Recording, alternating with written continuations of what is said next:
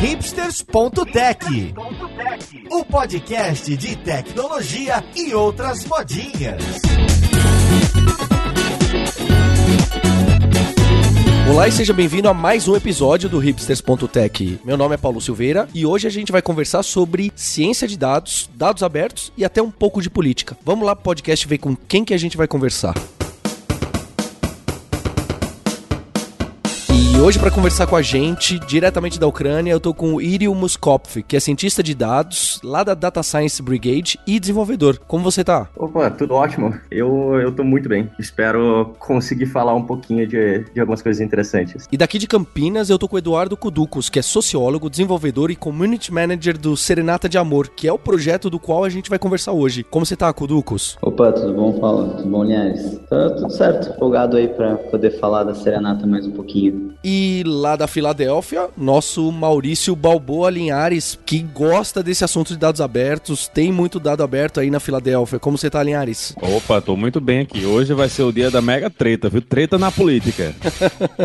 é hoje que vão derrubar esse podcast do ar. E para começar, eu queria que vocês falassem um pouquinho do que, que é o projeto Serenata de Amor. A Operação Serenata de Amor, ela surgiu mais ou menos no, no ano passado. Então, o primeiro commit que a gente tem de código realmente foi de abril de 2016 esse projeto surgiu mais ou menos ali no momento que um grupo de pessoas sentia necessidade de usar dados abertos para alguma coisa que fazia sentido. Então, a gente vê machine learning sendo usado para vários fins, mas geralmente ele não é usado para beneficiar a maior parte da população. A gente queria usar algumas técnicas, essas mesmas técnicas que empoderam empresas, para empoderar também todas as pessoas, todos os brasileiros e resolver os maiores problemas da população. Ele surge também com uh, essa vasta disponibilidade de dados aí, que é o, o, grande Big Data, de dados abertos que poucas pessoas realmente usam. Então o dado está disponível, mas ninguém usa, ninguém faz aplicações com isso. E também com a, com a necessidade de aprender um pouco mais sobre o que estava acontecendo no país, que ainda segue acontecendo muita coisa na, na política. Acho que é, é mais divertido que a House of Cards, às vezes. Da onde surge esse nome do Serenata de Amor? No geral, tem três motivos, assim. A Operação Serenata de Amor tem o, o primeiro motivo, ele é baseado em um caso sueco, onde um político que estava quase para ser primeiro-ministro, ele foi pego usando uma certa quantia no cartão de crédito público para fazer gastos pessoais. E dentro desses gastos aí, que no fim foram basicamente 4 mil reais, 3 mil reais na época, eh, na década de 90, tinha uma barra de Toblerone. Então esse caso ficou conhecido como caso Toblerone, o escândalo Toblerone. Então a gente resolveu adaptar para o Brasil. A gente tem a nossa Operação Serenatas de Amor, porque descreve um pouco da acurácia que a gente pretende ter em analisar gastos públicos. Então, a gente quer chegar no ponto que a gente vai conseguir descobrir pequenos desvios de dinheiro, inclusive no valor de um, eh, de um chocolate. E eu fiz minha lição de casa, hein? A política chama Mona Salim. Isso aconteceu em 1995, esse affair Toblerone. E depois que ela caiu, ela só tomou derrota uma atrás da outra na Suécia. É impressionante. A gente vê esse caso aí acontecendo com um valor bem pequeno. Então a gente quer realmente chegar no ponto onde a gente vai poder reclamar, colocar no maior jornal do Brasil que alguém desviou o dinheiro de, um, de uma serenata de amor, né? Seria bom ver isso aí. Mas como é que vocês chegaram nesses dados específicos? Foi esse caso lá da Suécia que levou vocês a procurar essa API específica lá do Congresso? Ou vocês já sabiam que essa API existia, que esses dados estavam lá e vocês foram diretamente para eles? O projeto ele surgiu depois da gente descobrir os dados. A gente teve eleições recentemente. Ele surgiu depois que eu comecei a tentar descobrir em quem que eu ia votar. Eu fui pesquisar dados abertos porque eu já trabalhava com dados, com dados americanos, dados públicos nos Estados Unidos, em São Francisco. E eu comecei a, ok, o que, que eu posso fazer aqui no Brasil para me ajudar a votar melhor? Com várias coisas acontecendo na política, eu comecei a prestar atenção em algo que eu nem sabia exatamente o que, que eles faziam, mas que chamava-se Congresso Nacional. E ok, o que existe de interessante aqui? Eu cheguei na, na cota parlamentar, na cota por exercício da atividade parlamentar, que depois a gente acabou descobrindo que é um, uh, um dos datasets mais simples de serem analisados, com melhor qualidade do Brasil, ao menos falando de gastos de pessoas físicas. A cota parlamentar de cada deputado é muito fácil de eu ter acesso e falar: deputado X disse que gastou com isso, isso, aquilo, esse valor que é de quase 50 mil reais que ele tem direito a ser reembolsado. Eu consigo ver isso com certa facilidade em algum portal do governo? Sim e não, né?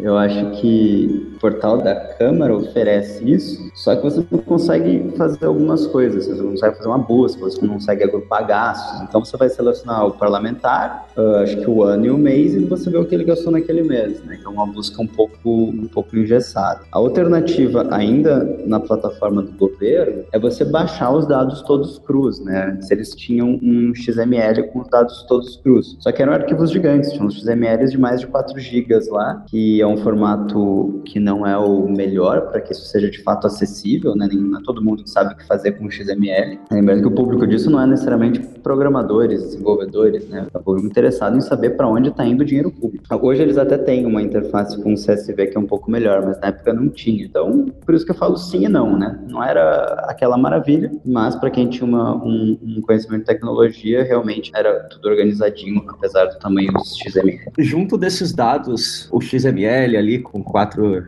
gigabytes, não era a coisa mais fácil do mundo, mas as pessoas inclusive conseguiam e ainda conseguem uma foto do recibo. Além dos dados estruturados que a gente consegue analisar, a gente consegue olhar a foto do recibo para ver se realmente a suspeita que a gente acaba levantando é uma suspeita para um humano ou não, né? Eu tô no site da câmara.gov.br e realmente tem esse barra cota parlamentar e é exatamente isso que o Iriu e o Kuducos falaram, que você pode selecionar os deputados e o período, e ele lista esses 50 mil reais como eles foram gastos com o CNPJ, o tipo de gasto e tudo mais. E a foto desse recibo eu também conseguiria obter através de um outro site, seria por aí? É, ele está hospedado no mesmo site, mas até onde eu me recordo, a URL não é acessível por nenhum lugar. Então, como que a gente obteve? A gente entrou com um pedido na ouvidoria da Câmara, pedindo pela foto do recibo, e eles disseram: olha, está disponível nessa URL aqui que é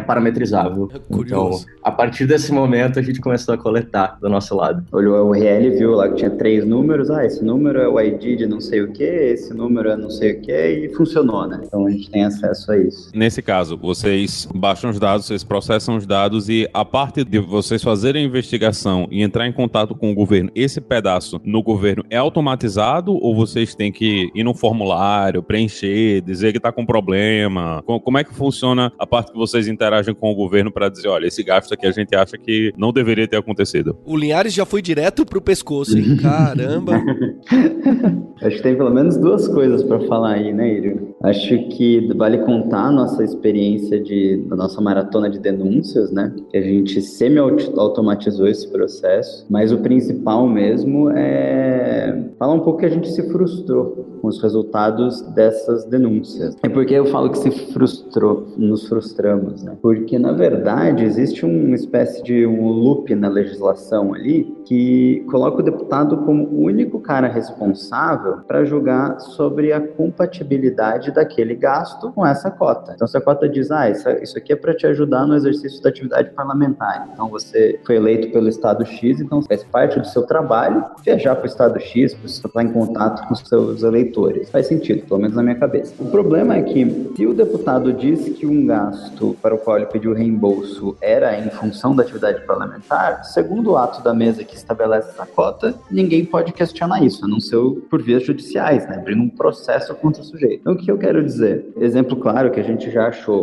o cara pede um reembolso de uma nota de almoço de mais de mil reais, por exemplo. Ah, isso aqui foi meu almoço, mil reais. O que está escrito no, no papel, que é a lei, é que o papel da administração da Câmara é apenas verificar se o comprovante fiscal que ele está apresentando é válido. E se é, procede por reembolso. Disse isso tudo por quê? Porque, independente de estar automatizado ou não, se a gente chega para a Câmara e questiona, fala: olha, tem um reembolso aqui que está estranho, esse almoço parece um pouco mais caro do que deveria ser, a Câmara depende do deputado reconhecer a culpa, ou seja, assumir que errou, ou sei lá, enfim, e se oferecer a devolver o dinheiro que lhe foi reembolsado. Se ele não faz isso, a Câmara não tem autoridade para peitar o deputado de volta e falar: não, mil reais para um almoço é demais, senhor deputado. Então, então, assim, a gente, como eu falei, a gente até pode falar o que, que a gente automatizou desse processo quando a gente fez mil denúncias em uma semana, né? Quase mil denúncias, estou arredondando um pouco. Mas a gente parou de focar nisso porque a gente viu que tem que ter outro caminho. Simplesmente denunciar não resolve o problema. No site de vocês tem um caso que é interessante, assim, como nordestino é uma coisa que eu vi muito, que é os 30 tanques de gasolina no mês, né? O cara gasta 30 tanques de gasolina por mês. Por experiência própria, ele não tá gastando 30 tanques de gasolina por mês, né? Eu acho que não. Ele tá distribuindo tanque de gasolina, né? Isso é uma prática, assim, que infelizmente pra gente lá no Nordeste ainda é comum, mas acontece muito, né? O seu amigo, você vai fazer uma carreata, né? Sempre que vai ter carreata de político, todo mundo vai para um posto de gasolina específico e todo mundo enche o tanque nesse posto, né? Isso é uma coisa que se faz faz tempo. Mas se vocês não estão mais nesse caminho, qual o caminho que vocês estão tomando agora com esses dados que vocês estão coletando? Bom, a gente está tentando fazer, porque assim, isso que eu falei que não funciona é denunciar direto para a Câmara. Por que direto para a Câmara? Porque é o que a lei de acesso à informação diz que é o caminho mais fácil, o caminho mais curto, né? A primeira instância, talvez. O órgão que disponibilizou o dado é responsável por discutir com a população sobre a origem desses dados. A alternativa seria a gente ir ou para um órgão de fiscalização ou para o judiciário, né? Então, estamos falando de Ministério de Transparência, de, dos tribunais de contas, né? CGU, essas coisas. E daí tem um outro problema que é como os nossos gastos, em geral, são valores baixos, um almoço superfaturado, um aluguel de carro aí peito, um gasto que o deputado tem que ter feito presencialmente, mas a gente sabe que naquele dia ele estava votando na Câmara, são gastos baixos, né? É super difícil pensar em abrir um processo, você vai envolver aí uma promotoria, uma procuradoria, inteira, toda uma infraestrutura do governo, para investigar um valor muito baixo.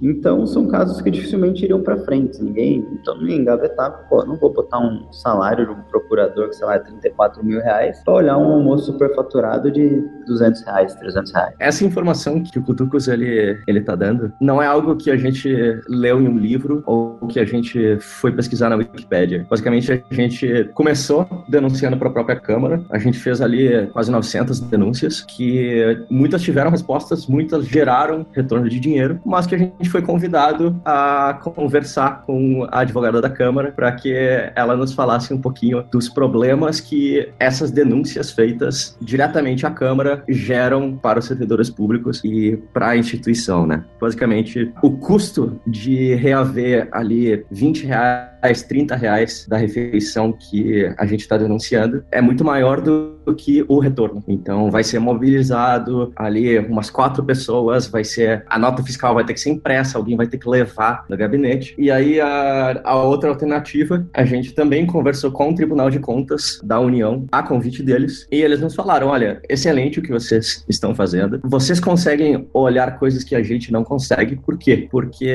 o salário de um auditor no Tribunal de Contas, ele tem que ser pago. Então eles não podem ficar olhando para gastos pequenos. A gente dizer que a gente vê que a corrupção começa pequena, essa é a nossa hipótese. Então a gente tem que começar a corrigir esse problema quando ele está começando, então quando ele está no início, ao invés de uma pessoa que está desviando milhões, bilhões. Para o Tribunal de Contas, eles não podem receber essas denúncias pequenas também. Então, dependendo da forma que a denúncia acontece, a gente só pode denunciar valores que começam em 10 mil ou 75 mil, dependendo ali do, do tipo de denúncia. Então, basicamente, essa denúncia ela fica sem dono, assim, legalmente. Então, o grande problema aí é o custo judicial de executar o processo, né? Então, para essas coisas pequenas, não tem tipo uma um pequenas causas lá dentro do Tribunal de Contas para fazer isso acontecer mais rápido. Exato. Exato. Talvez a própria Serenata de Amor seja esse pequenas causas, né? A gente tem criado tudo para que seja independente, seja fiscalizável, seja como se fosse um tribunal Tribunal de Contas totalmente aberto. Então, essa é a nossa tentativa de criar esse pequenas causas como sociedade civil. Exato, como sociedade civil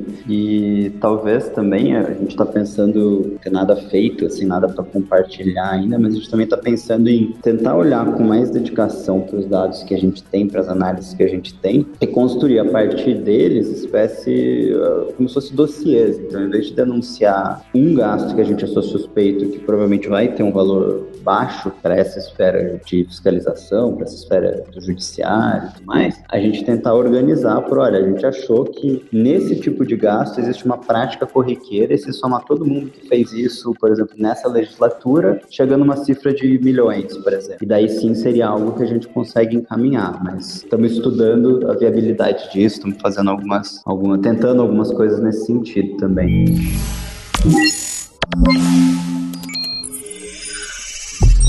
Onde começa a entrar os algoritmos de inteligência artificial, de data science em cima dessa montanha? O que, que vocês usam que dá para seres humanos entender como eu, que cruza isso e tira conclusões e tira inferências? Quais são a, as técnicas mais utilizadas? A gente teve que criar algumas metodologias aplicar a data science. Por quê? Quando a gente começou, a gente tinha um orçamento que foi financiado via crowdfunding para trabalhar por três meses. Então a gente falou que a gente precisa criar um projeto que realmente entregue valor em três meses. Pesquisar, existem poucos projetos de data science de uma ponta a outra sendo feito em três meses. A forma que a gente descobriu de como fazer isso é seguindo um pouco de uma metodologia chamada Hypothesis Driven Development, que é, foi criada por um pessoal da ThoughtWorks, junto com Timeboxing, que é um pouquinho mais conhecido do pessoal de Agile. Então, qual que é a nossa ideia? Olha, a gente tem pouquíssimo tempo para entregar valor. A gente precisa descobrir uma forma de detectar determinada anomalia em um período fixo de tempo. Então,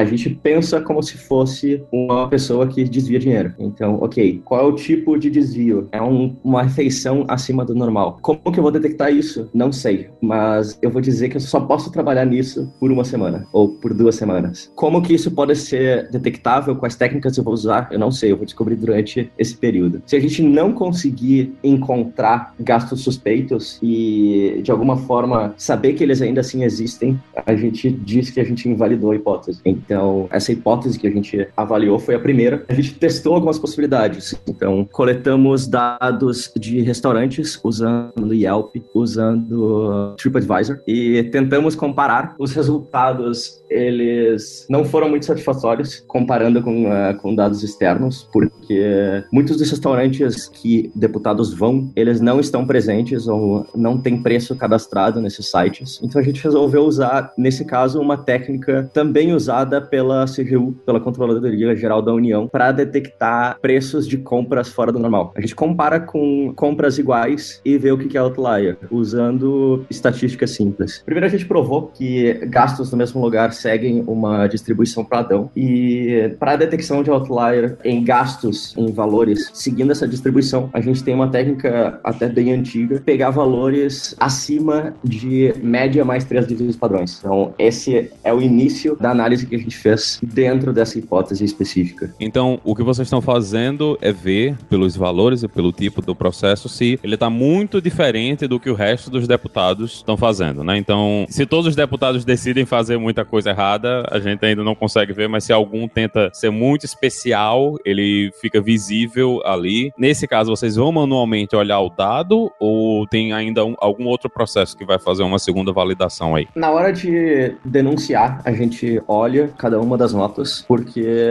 é uma coisa que a gente poderia ter feito diferente, mas foi a partir de uma escolha. A gente poderia ter criado um robô que faz denúncias. Então, hoje a gente tem é, coisa de 10 milhões de reais suspeitos só na cota da Câmara dos Deputados. A gente poderia, teoricamente, criar um robô que pega todas essas suspeitas que foram detectadas pelo algoritmo e manda um e-mail na ouvidoria. Qual o problema disso? Essa denúncia ela não pode ser recebida por um robô. Não existe uma legislação que permita denúncias feitas por robô. Isso em nenhum lugar do Brasil. Então, hoje, depende de um CPF fazer essa denúncia. Eu não quero, e nenhuma pessoa associada ao projeto, quer associar o seu CPF, confiar no, no algoritmo para fazer uma denúncia. Então, eu prefiro olhar manualmente. O que tu tinha comentado sobre parlamentares, se todos os parlamentares gastassem muito além do normal, não iria pegar. É um comentário bastante válido. Felizmente ou infelizmente, não sei, isso não acontece. A gente tenta se focar muito mais em é, fazer melhor do que a gente já tinha antes. Pensando também em tudo de agile, né? Nesse momento, o que a gente está olhando muito mais é para coisas que são ilegais e não imorais. Se todos os parlamentares estão indo em,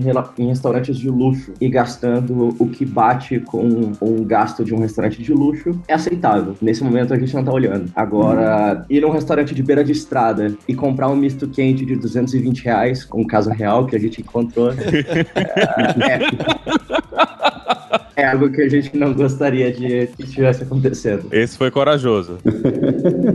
foi corajoso mesmo, porque comer misto quente beira de estrada é sempre perigoso.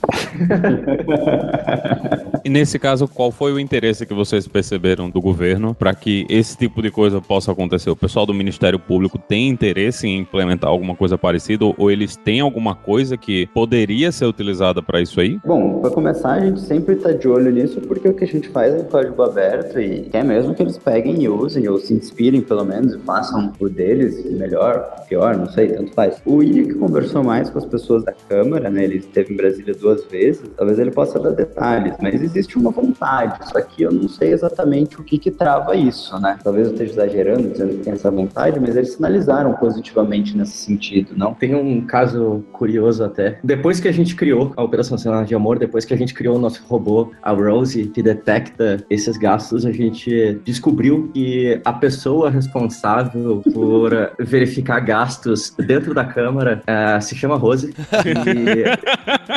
Eu conversei com ela e ela, ela é funcionária pública. Ela disse que tem um grande interesse em uh, trazer a Rose para dentro dos sistemas para que não seja necessário toda essa parte de denúncias, primeira instância, segunda instância. Mas a legislação brasileira, isso depende de justificar a necessidade de abrir uma licitação, haver uma concorrência. Então, é um processo que tem os seus motivos para ser dessa forma, mas isso não acontece em poucos meses. A gente tem precedente para coisa desse tipo acontecer como, por exemplo, um sistema, mais um sistema até, da Controladoria Geral da União, que hoje faz parte do Ministério da Transparência. Eles têm uh, um sistema que ele está disponível para todas as prefeituras do Brasil. Ele analisa cada uma das licitações e levanta suspeitas sempre que uma licitação, ela, por algum motivo, ela não deveria ser aceita. Basicamente, para quem não entende licitação, sempre quando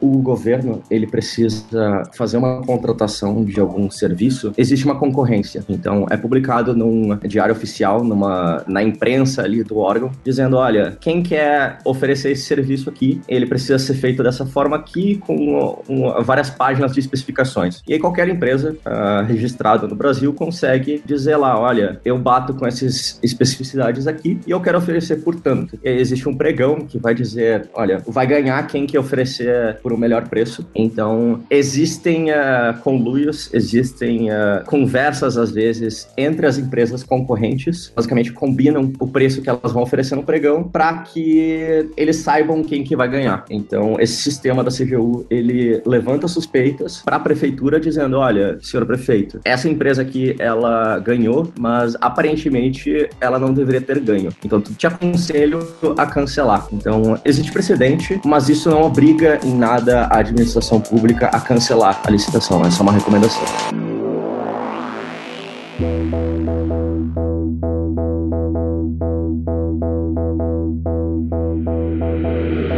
Pegando de novo no, no, lado técnico, o código que vocês têm no, no GitHub é escrito basicamente em que? Quais são as principais ferramentas que vocês utilizam? Bom, majoritariamente a gente usa Python. Tem vários motivos disso, acho que os mais clássicos. Começou com ciência de dados mesmo, então Python é uma das linguagens que tem muitos pacotes, está muito bem preparada para trabalhar com volume grande de dados. E depois, quando a gente foi fazer outras partes do projeto, ah, vamos fazer uma API web, vamos fazer não sei o quê, a gente acabou ficando brincando com Python para não inserir mais uma linguagem diferente no stack, né? Então acho que Python veio pelo ciência de dados e se espalhou para as outras necessidades. Uh, quais são as outras necessidades? São a gente tem uma, uma plataforma de visualização dos reembolsos dos dados e de camadas de dados extras que a gente põe. A gente tem algumas ferramentas para gerenciar o, o, os datasets, né? Então que já vão, já pegam esses dados na base do governo, já tratam, já limpam ele para você realmente só se preocupar em fazer uma análise dali para frente, né? E daí todas essas outras ferramentas acabaram meio que por consequência sendo em Python também. Existem alguns colaboradores que já tinham mais experiência com outras linguagens. Eu lembro de cabeça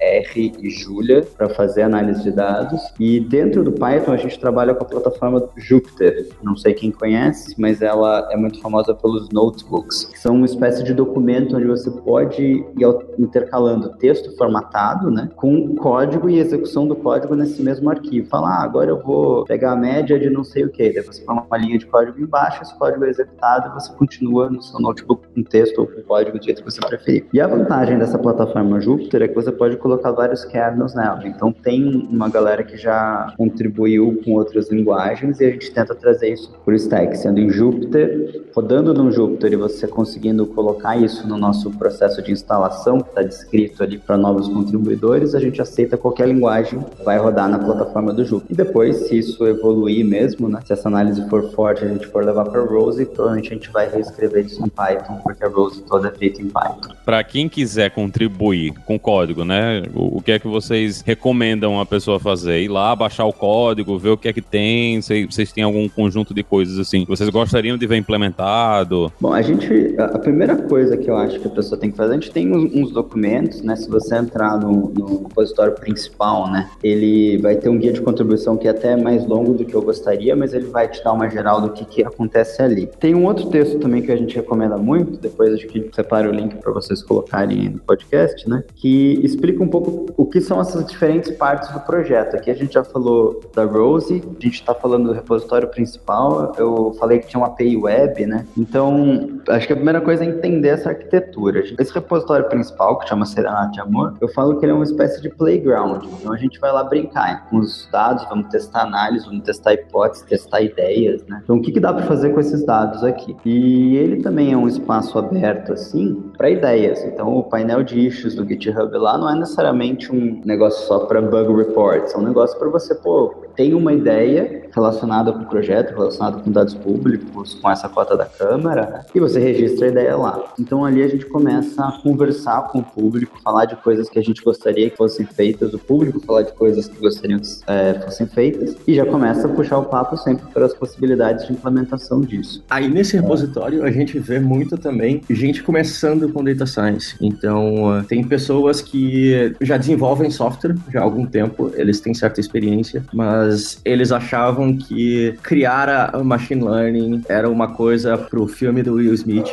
que ia dominar o mundo, que é muito difícil de fazer. E ali a gente mostra todo o código, a gente mostra uma exploratory analysis, basicamente a gente mostra o que, que o cientista estava pensando enquanto estava olhando os dados. Então, por que que a pessoa teve a ideia de usar três standard deviations, três desvios padrões ao invés de quatro? O porquê que eu uso o algoritmo K-means ao invés de não outro? Então, ali o objetivo é escrever ali no meio de código o que que tu estava pensando. A gente vê várias pessoas começando, lendo esses, essas ideias sendo desenvolvidas, tentando criar sua própria e aprendendo realmente. Então, são mais de duas mil pessoas que têm ali Stared, o repositório no GitHub, e muita gente mesmo a gente vê começando a fazer data science ali e depois indo para cursos, indo fazer um projetinho dentro da própria empresa e tudo mais. E daí, assim, a hora que essas análises, né, que nascem nesse ambiente até um pouco caótico, acho que positivamente caótico, né, começam a, a se mostrar promissoras, Aí a gente muda essa ideia para um outro repositório, que é o repositório da Rose. A Rose, ela é um pipeline, né, um fluxo de completo de auditoria de dados. Então ela vai lá na fonte, lá nos sites do governo e pega os dados que a gente usa, né, esses reembolsos da Câmara, a gente usa coisas, dados da Receita, ela pega todos esses bancos de dados, processa todas as hipóteses que a gente tem, os classifiers que a gente tem, e o output dela vai ser um, um arquivo de dados, né, marcando cada reembolso como suspeito ou não, também é, qual a suspeita, né, em qual dos classifiers ou em quais dos classifiers cada reembolso acendeu a luz vermelha. Né? Então a gente no final, de, por enquanto, no final dessa historinha toda só tem um CSV que é muito útil, mas não é tão visual, você não consegue construir comunicação a partir dele. E a gente também não conseguia fazer investigações, a gente não conseguia olhar para a acurácia da, da Rose, por exemplo. Será que essa denúncia aqui, essa feita que ela levantou, tem que virar denúncia mesmo? Será que ela não errou? Às vezes a Rose erra. É raro, mas ela é. Era mais de 85% a acurácia dela. E daí então a gente começou a sentir essa necessidade de ter uma plataforma para visualização dos dados. Daí surgiu o Jarbas, que é o, esse pacote que eu mencionei anteriormente como uma plataforma de visualização de dados. Então ali você pode ver na tela com HTML e CSS bonitinho,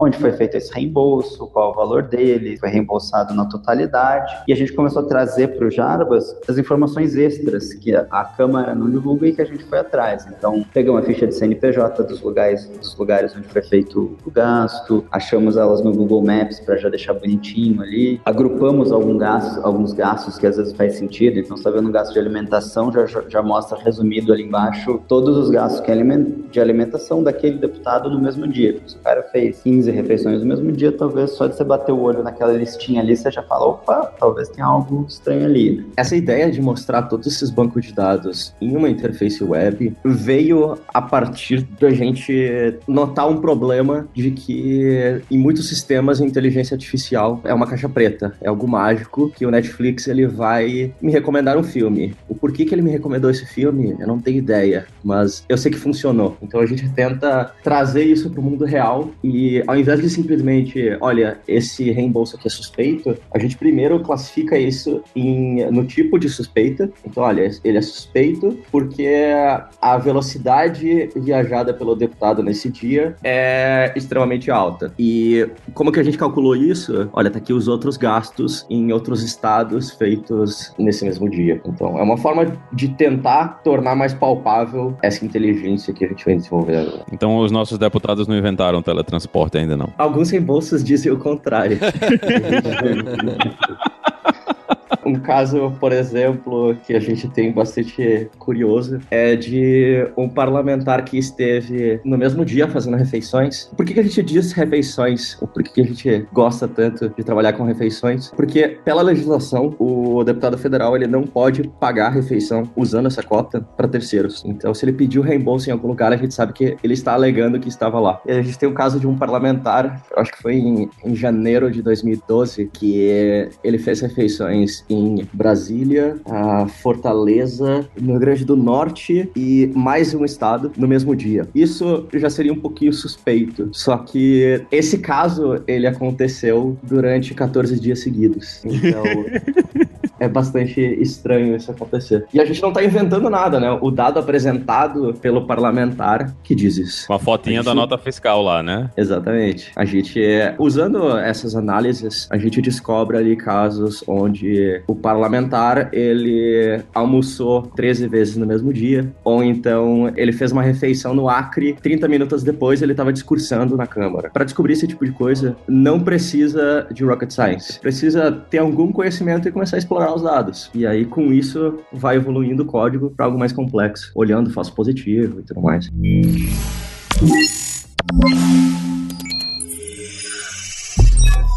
Quais são os próximos passos aí? O que vocês pensam para o futuro do projeto? Bom, acho que tem duas ou três coisas para falar. Se eu esquecer de algo, você, você me puxa a orelha aí. Acho que a primeira, eu já, já, já dei spoiler, que a gente está tentando se dedicar a algumas análises um pouco mais aprofundadas para conseguir chegar nesses dossiês que são mais fáceis de serem investigados pelos órgãos oficiais, não só pela gente, né? Então, ao invés de, de se focar no notebook, que parece sugerir uma análise que vai virar um classifier muito rápido, né? Tentar achar alguns padrões de comportamento ou alguns deputados com uma recorrência muito grande de suspeitas, né? E tentar criar dossiês. Uh, isso muda bastante a nossa lógica de trabalho. Então a gente está experimentando isso atualmente e vamos ver onde isso leva, né? O ano que vem tem eleição e especialmente eleição da Câmara. E a gente começou a olhar também os dados do Senado, tem uma coisa ou outra implementada com os dados do Senado para essa cota. Né? Então a gente também está pensando em coisas legais para fazer na eleição, no sentido de o que a gente faz é tentar trazer para o público interessado em saber como que o dinheiro público está sendo gasto. Né? E em eleição vai ser acho que muito vai ter um sex appeal bom essa, essa informação. Né? Então está pensando em como fazer isso ter uma capilaridade maior, falando com alguns possíveis parceiros. E, e por fim, a gente começou o projeto, essa espécie de MVP que o Írio falou no começo, que a gente tinha três meses e queríamos fazer algo bem tangível nesses três meses para provar a ideia, mas que não era exatamente o, tudo que dava para fazer. Nesse espírito da coisa, a gente começou com gastos de pessoas físicas, né? Então, esses reembolsos têm um responsável pelo gasto, um dia do gasto, essas coisas todas. E existem outros tipos de gastos do governo para o qual a gente pode olhar, principalmente planejamento de orçamento e execução de orçamento. Tem tudo a ver com o assunto da semana aí, das emendas do orçamento que o Temer né, é acusado de ter abrido as pernas para quem ia votar de certa maneira numa votação aí da Câmara. Então isso também é passível de ser analisado com machine learning, ah, não a história do Temer, mas o, a parte do planejamento e execução de orçamento. Só que é uma lógica diferente, você não tem essa pessoa física responsável pelo gasto, são pastas, são alocados, de, são gastos alocados, organizados de maneira diferente, a gente tem que adaptar um pouco a maneira de pensar. Então isso está no nosso radar. E outras coisas nesse sentido também de mudar o foco de gastos físicos, né? manter o que a gente já tem, mas também tentar abraçar áreas novas. Então, licitação tem uma outra lógica, né? Que também seria interessante a gente, no futuro aí de médio e longo prazo, estar tá olhando. Existem inúmeras formas de contribuir. Nesse tempo que a gente ficou conversando aqui, a gente citou várias ideias nossas, a gente citou repositórios, então todo o nosso código é aberto. Se você acha que a gente pode estar dando preferência para levantar suspeitas de algum uh, uh, político em específico, algum partido, uh, qualquer pessoa pode, pode auditar. Se não tem conhecimento de desenvolvimento de data science, é um projeto de código aberto, tá lá no GitHub, você pode ler o código, você pode aprender com isso, você pode tentar reproduzir as pesquisas. Se você viu alguma forma diferente de fazer a mesma coisa, se você não conseguiu reproduzir por algum motivo, você pode tentar propor algo diferente. Existem inúmeras issues de ideias, você pode dar ideias novas de como a gente poderia detectar gastos suspeitos, especialmente do Congresso Nacional, mas tem gente contribuindo com datasets de governo federal. São inúmeras as formas de contribuir e quem não tem tempo, mas gostaria mesmo assim de contribuir com o projeto, existe também o apoia.se serenata. Então, o nosso trabalho ele é pago por sociedade civil, são pessoas que querem que o projeto continue acontecendo e nos dão dinheiro mensalmente. Você acha que vale a pena dar uma quantia ali mensal para que essas pessoas consigam trabalhar em tempo integral resolvendo esses problemas? Tá aí a forma. Queria agradecer bastante o Iri e o Kuducos pelo tempo e dar parabéns pelo projeto, uma, uma, iniciativa daquelas que envolve sociedade, open source, código e, e, ciência, que eu acho que todo mundo que tá ouvindo fala, poxa, eu gostaria de ter feito algo parecido, então, como vocês ouviram, vocês têm a oportunidade de participar e agradecer o Maurício Linhares pelo tempo e dedicação ao podcast. Então a gente se encontra na próxima semana num novo episódio. Hipsters, abraços, tchau!